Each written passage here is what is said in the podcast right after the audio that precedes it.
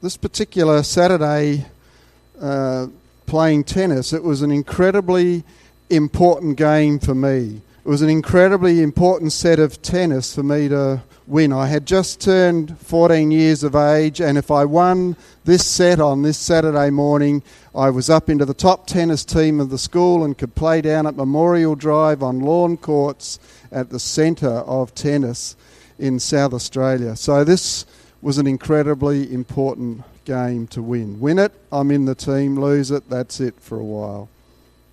And before I knew it, I was five love down. Things were not looking all that good.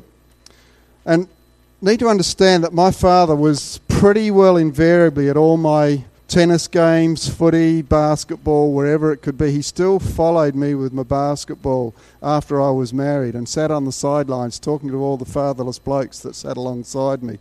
I'd go to sub them back into the game and they're there busy talking to dad. He was a great encourager just by being there. And this particular day, he said something to me I don't think he ever did after and never had before. He said, You look so tense out there. Just relax Throw caution to the wind and play your usual attacking game. You can do it. He knew I so desperately wanted to get into that team, and I had to win this match. And as I walked down to the end to serve for what could have been the last game in that set, I kept thinking of my dad's words throw caution to the wind. And suddenly I'd realised that I'd been playing not to lose. I did not want to lose that game, and it was working really well for me. Five love down. And I realized that the way to play was to play how I knew and how Dad knew I could play. And so I just turned to my all out attack game. And before you knew it, the tension was gone. And balls that had been just going outside the lines because I was trying to guide them there instead of really give them a whack and put them inside the court began falling inside. And it was not long as I kept going on and as Dad kept glancing at me with, You can do it, before I'd won that game 6 5 just in cruise mode. And so my dream was realized. It's one of my earliest memories of the power of encouragement. You can do it. You can do it. Rowland Croucher was pastor of Blackburn uh, Church in the uh, eastern, very fast expanding eastern suburbs of Melbourne in the 70s and 80s. Wonderful pastor, great guy. He actually set up a ministry when he retired as pastor to pastors, 10,000 uh, broken down pastors in Australia that he's ministering to, still ministering. And one of his catch cries about the church is he says this a church of encouragers is a church that's alive. A church of encouragers is a church that's alive. Now, that church today is known as Crossways. Four and a half thousand plus people. We've got friends who go there. We've been there when we visited them there in Melbourne. And I just said this to them one day, and they said, Do you know what? This is still a place where you get encouragement. So I want to look at this thing called encouragement this morning. And that's what we read a little earlier. Let us consider how we may spur one another on towards love and good deeds.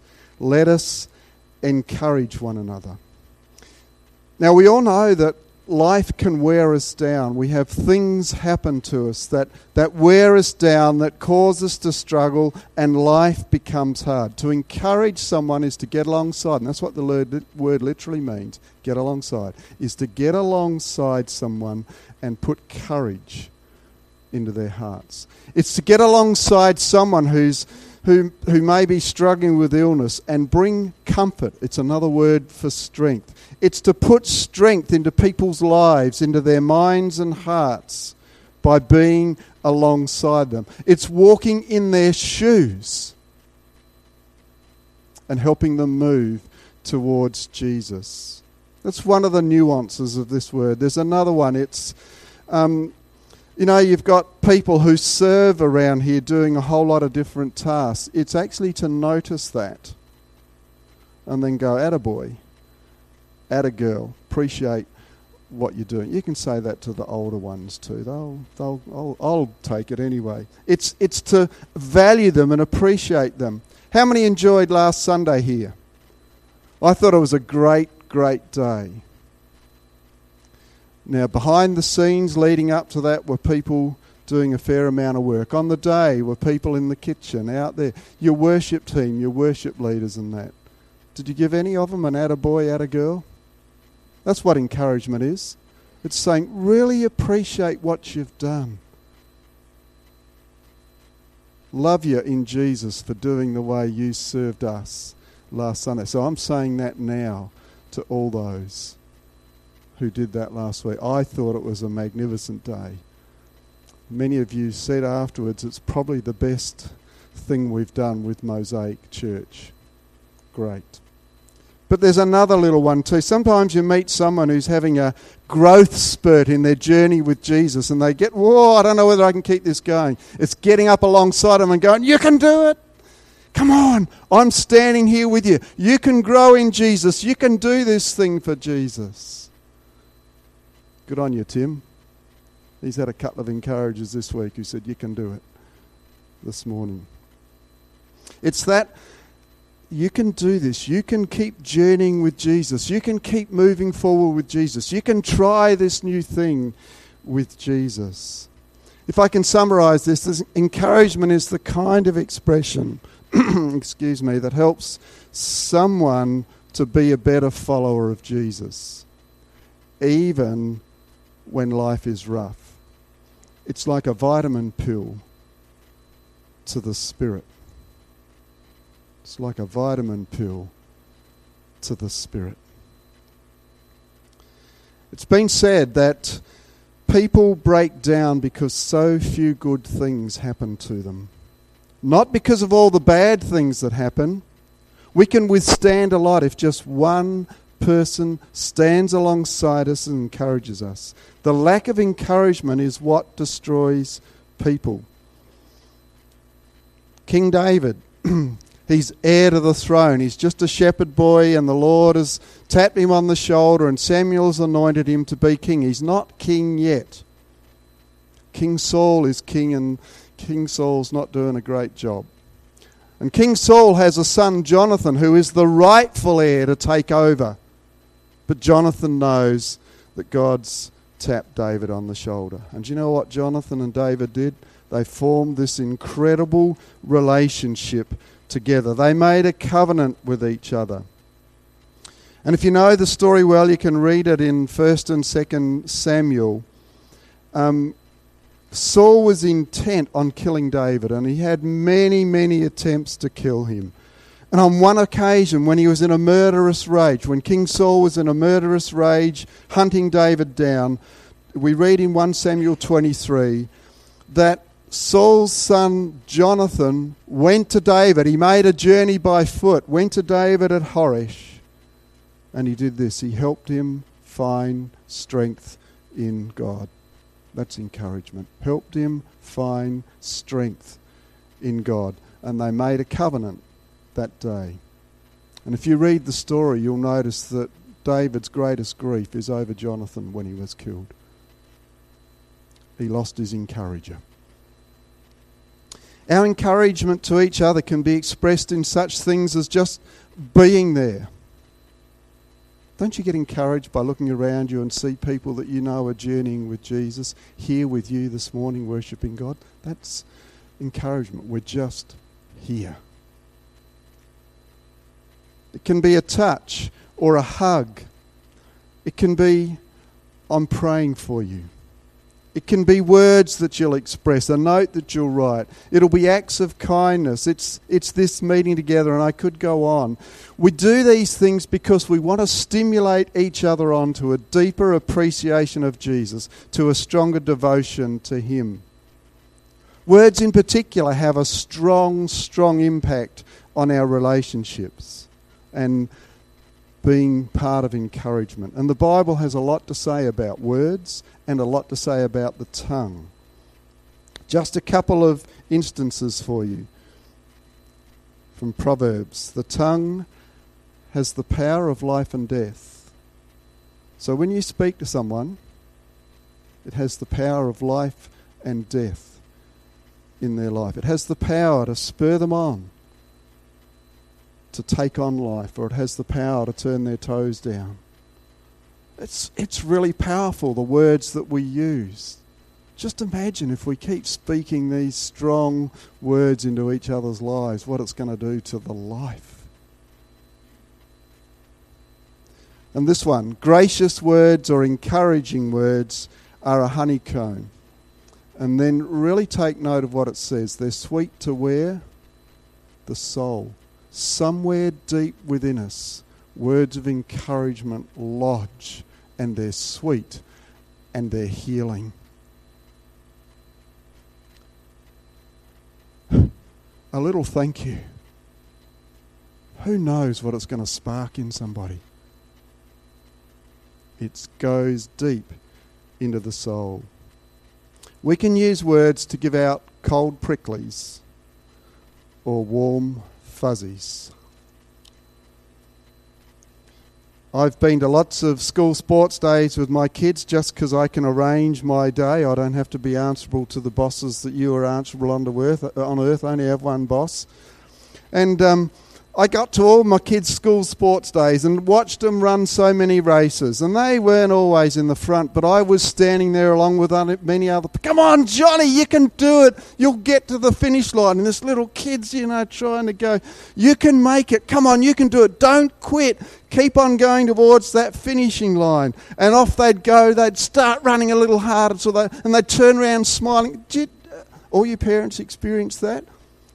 If you haven't and you're past looking after your kids, find your grandkids and go and watch them and see what they do. They just love that encouragement to get to the finish line. You know what? I've never heard any parent on any sideline at any running event go, Oh, Johnny, you look so tired. Just come on, come over here. Oh, Susie, why don't you just quit? You're not going to win the race anyway. Just, ah, running's probably not your thing. Come on. I've never, ever seen it. But you know what? Often we are, and I have been guilty of this inside the church, to someone who's got up and giving it a go, and our demeanour tells them to quit. Instead of encouraging them to reach the finishing line. Seems to me that it's much easier sometimes to throw out a brick bat than to present someone with a bouquet. Well, this passage that we read says, Let us consider. That's really important. I don't know whether you think much about how you might encourage someone. Well, this verse actually says that's what we should be doing. We should be considering how we do this. We should be noticing this word means. We should be paying attention to. We should be looking closely at what's going on around us and finding ways of encouraging. We are to rivet our attention on one another so that we become a church full of encouragers. We're also to consider how we may spur one another on toward, towards love and good deeds. That word spur is another word in the encouragement block in the New Testament. It literally means to irritate. Now, I know a few people around the churches I've been in who have been very good at irritating others, but that's not what this means. This is talking about that sense of stimulating someone forward. I'm giving you a little touch to push you forward. I'm inciting you. I'm provoking you to keep on going in love and good deeds. Kind of getting under the skin a little bit, but to push towards doing more for Jesus. I'd been pastoring in Alice Springs for about uh, 18 months when one of my leaders invited me out for lunch. Uh, it was a swish place. I kind of wasn't really dressed. I never wore anything but shorts in Alice Springs. And had a great lunch with him. He said, Look, I wanted to just to get to know you a bit better, but I actually have got an issue I want to raise with you. And I went, Oh no, oh no.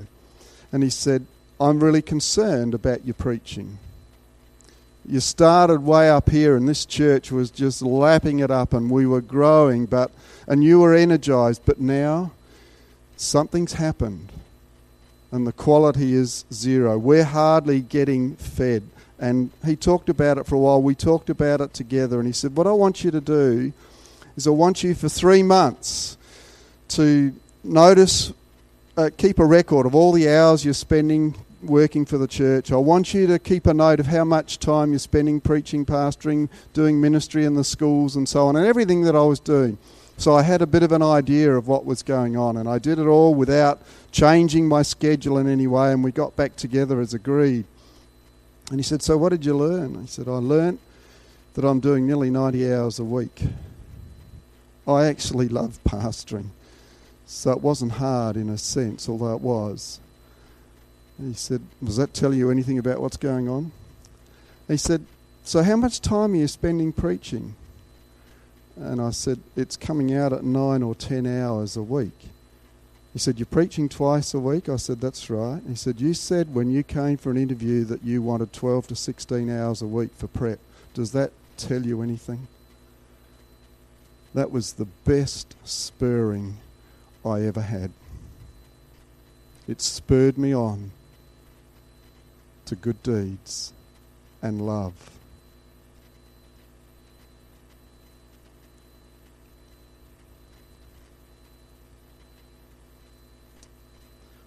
Why do we need encouragement?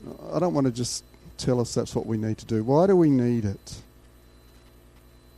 William James said this the deepest principle in human nature is the craving to be appreciated. He's a psychologist. We have a deep need within us to be appreciated. Now, think of what, what do gracious words do? They go right to where? The soul. Maybe this psychologist has been reading the Bible rather than the other way round. They go deep into us and, and we feel valued, we feel appreciated, we feel spurred to move on in our journey with Jesus. I firmly believe that much of the dis- dissatisfaction we experience in our lives in the church flows from lack of affirmation and encouragement we receive from other people. Always in pastoral ministry, if I noticed someone was beginning to miss, I'd go. And often I found out they felt discouraged, burnt out, and whatever else, and moved away from the life of the church. You're going to get coffee and tea later on. Someone's doing the finances. You've got people looking after children's and youth ministries, toddler jam, the worship team, new leaders. We've had couples since I've been here, church council, and so on. There's a human need to be appreciated. We need encouragement because it connects us with each other and helps us to keep growing in Jesus. I mentioned earlier that we have struggles in life. As Christ followers, we face many difficulties along the path of obedience. And I'm hearing many Christ followers saying, now it's getting a little harder. We've, we've got this whole thing now of the um, LGBTQI question and gay marriage, same sex marriage, and it feels like we don't get a voice anymore. So it gets stronger and harder to become. That's a great place to be in because guess what's going to shine bright out there? Our lights for Jesus. Let's not get despairing about it. As it gets darker out there, this light shines. If I, I better not get started on that. That's a good burrow to go down. But these difficulties and the things that we face in life that weigh us down can weaken our determination to follow Jesus. And we need each other to be a cheer squad. We are running a marathon. Ever watched a marathon at the Olympic Games? Notice what's standing alongside the 42 kilometres? People going, You can do it! Keep on going. That's what we need because life is a struggle. In a marathon at the 30 odd K mark, you meet what's called Heartbreak Hill. That's where lots of marathoners stop because that's where they need their encouragement to keep them getting towards the line. We need a cheer squad as we do this journey because of the struggles of life. Again, the writer of Hebrews, see to it, brothers and sisters, please don't just read that as brothers, brothers and sisters, children of God, that none of you has a sinful, unbelieving heart that turns away. Now, he's talking to a group of people like us this morning see to it that there's no one in here that has a heart that turns away from the living God. But encourage one another oh, about once every 20 years. Ever seen that little word in there? Daily. As long as it's called today, so that none of you may be what? Hardened by sin's deceitfulness. When we start getting a little turn away from God in the struggles of life, and it happens, I've been there. We need someone who cheers us on, gets alongside us, so that sin doesn't get a hold of us and tear us away from the body of Christ. Struggles of life can do it. That's why we need encouragement. We have an enemy who's prowling Satan. Don't want to scare you, but this is a reality. James Stewart was a well known preacher in the turn of the 1900s. And he quoted this legend God decided to reduce the weapons in the devil's armory to one. Satan could choose which fiery dart he would keep, and he chose the power of discouragement. And this is what Satan reasoned out. He said, If only I can persuade Christians to be thoroughly discouraged, they will make no further effort and I will be enthroned. That's why we need each other. So that discouragement, the darts of Satan, don't get us and drop us.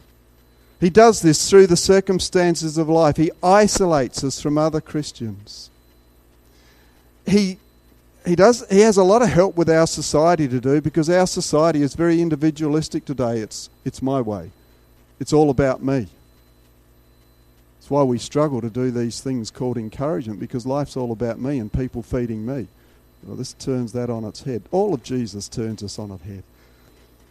And what happens when, when people start to get discouraged? They start to be on their own more and more and more. It's like you've got at least we need it in the hills now. We've started lighting our fires, and you've got this great bunch of coals in the firebox. Take a coal out and put it along there. How long does it take to go out?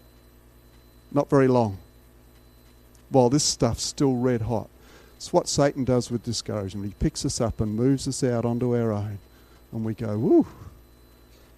And there, the embers for Jesus blow out. While the rest is going. See why we need encouragement? Why do we encourage? Really good reason. It's actually a command. Let us go on encouraging one another. If God says it, then it needs to be obeyed. The well being of this congregation depends on all of us being encouragers. Well, how do we keep on going? um, that would be. I'd been in the ministry probably eight, nine, ten years. I'd been through a really hard patch where I nearly gave the whole thing up. It was very difficult. Mostly my fault because I wasn't looking after my soul. But I determined at that stage because I had a few people write me notes of encouragement to open up a file in my system where I popped all the notes and letters and words and emails, phone calls of encouragement, popped them in there. Why did I do that? So that when I felt discouraged, I opened up that file, saw the letters, knew the circumstances because I knew the people, and it just helped me pick up my feet and continue to pursue my life in Christ, my ministry in Christ you know, if you do receive a few, maybe it's worth keeping them, just so when things aren't going so well, you can go, wow, hang on a minute. There are times when I've been appreciated.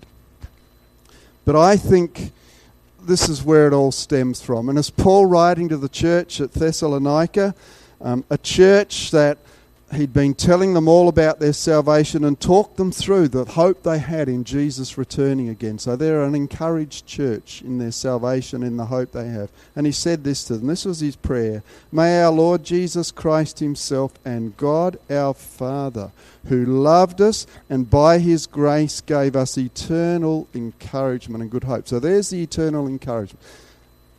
You're children of God.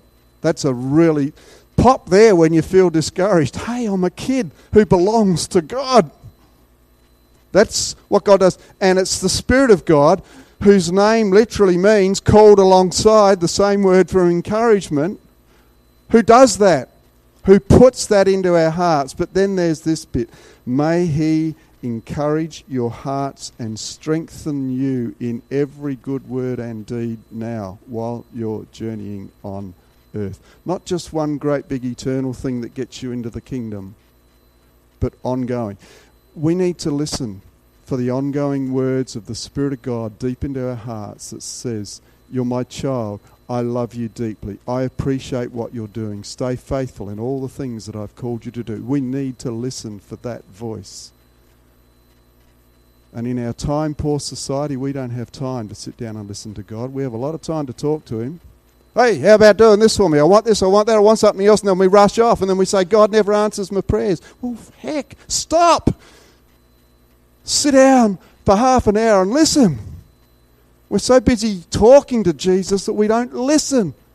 We don't hear him writing encouragement into our hearts that says, Attaboy, from the Spirit of God. I can tell you that's what's empowered me over 40 years of ministry. Attaboy from God. You're my much loved child. I take delight in you. That's where encouragement starts. And when we're encouraged, guess what we can do? We can encourage others. It'll just flow because we know that the God of the universe is speaking into our hearts.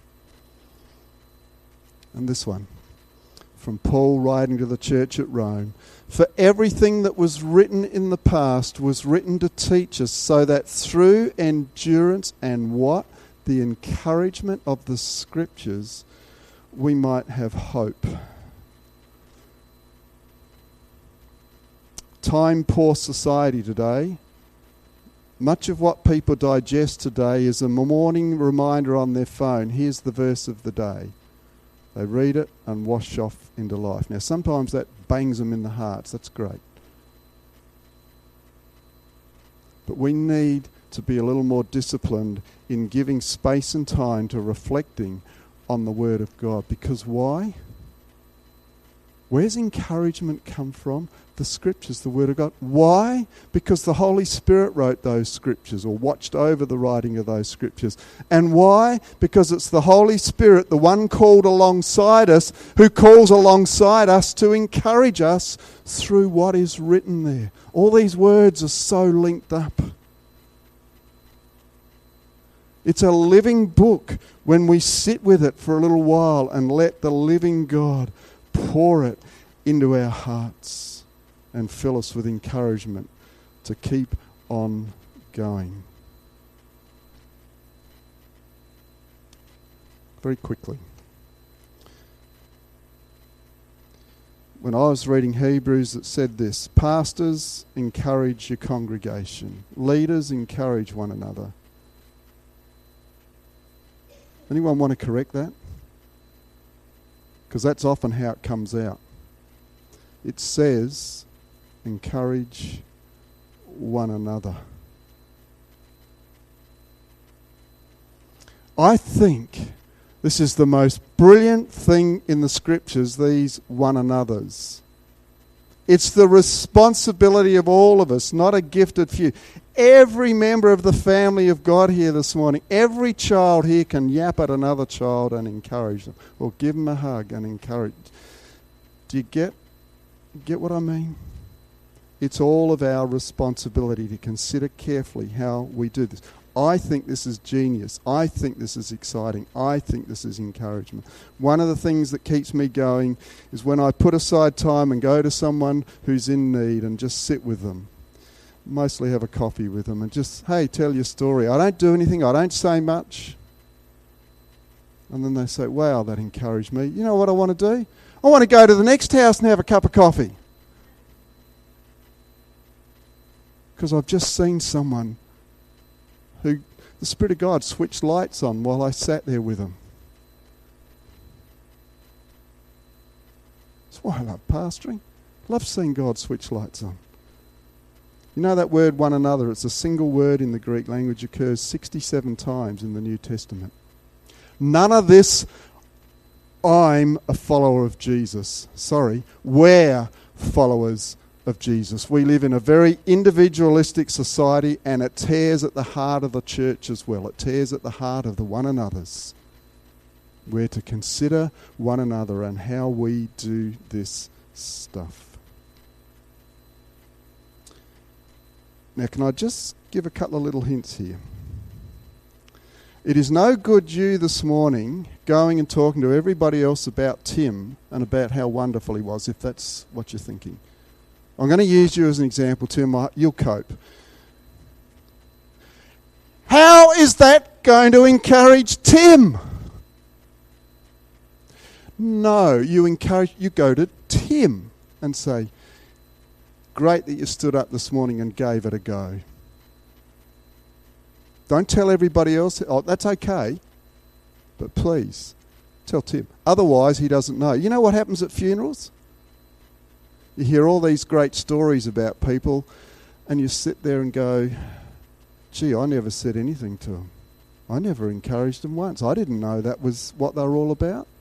We leave all our encouragements, we forget to do it, and when they're in the box or in the vase or whatever it is, it's too late. We will be bowled over by the power of encouragement in the life of the church, just as Rowland Croucher said. Sharon and I have had the privilege of driving through the redwood forests in California and USA, these huge giant trees, 100 plus metres tall. Now, how deep do you think the root system would be on these trees? 40, 50, 60 metres? Do you know what? Two metres, max. Two metres holding up 100 metres. All that weight those roots radiate out around from the tree and they spread out. Do you know how far? Up to 30 metres. And when they're in a forest, what happens with the roots? They interlock with each other. They interlock with each other.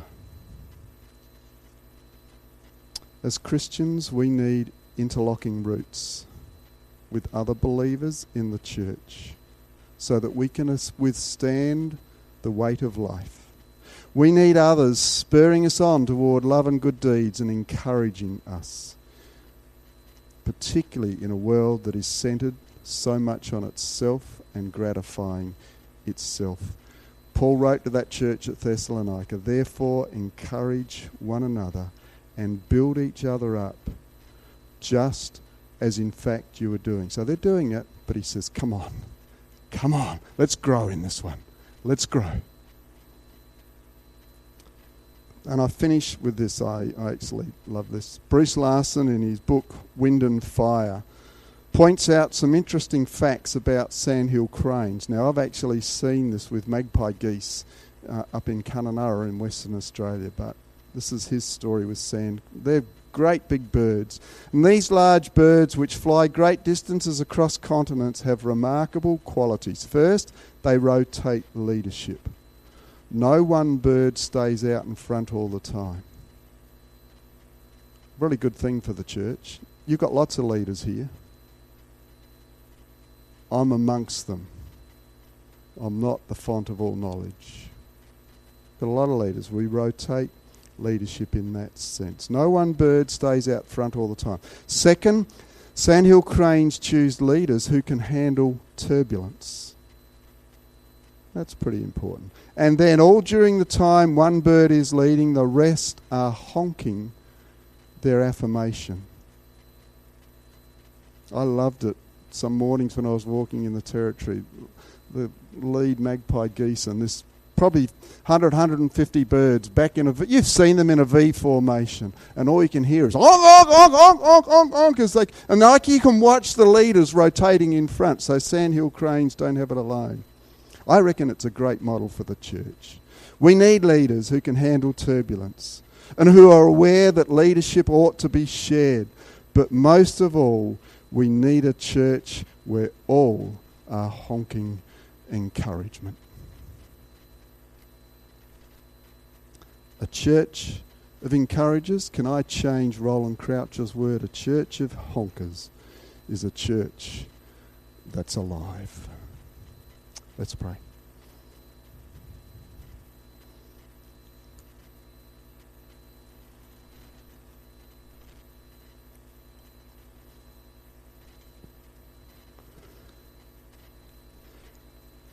Maybe the name of someone in the life of this church has come to you while you've been listening this morning.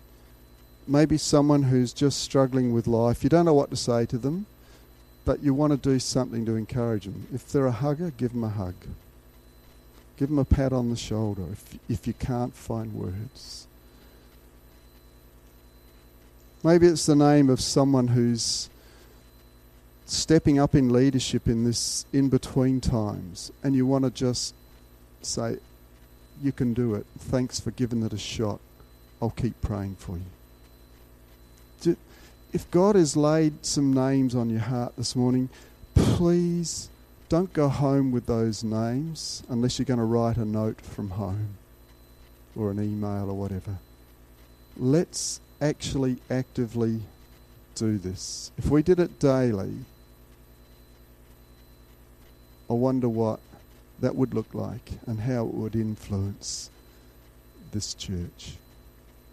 Father, thank you that you are the one in your Son who brings the encouragement of salvation and hope into our lives when we turn to you. And thank you that you never take that away from us.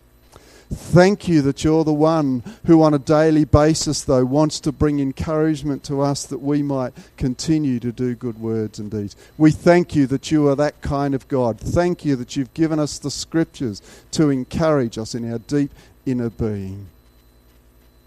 Father, help us, each one, to practice encouragement, to consider how we might stir each other up to love and good deeds. And as we do that, Father, we ask for your blessing on us and the community in which you've placed us. And we ask it in Jesus' name. Amen. Thanks, Tim.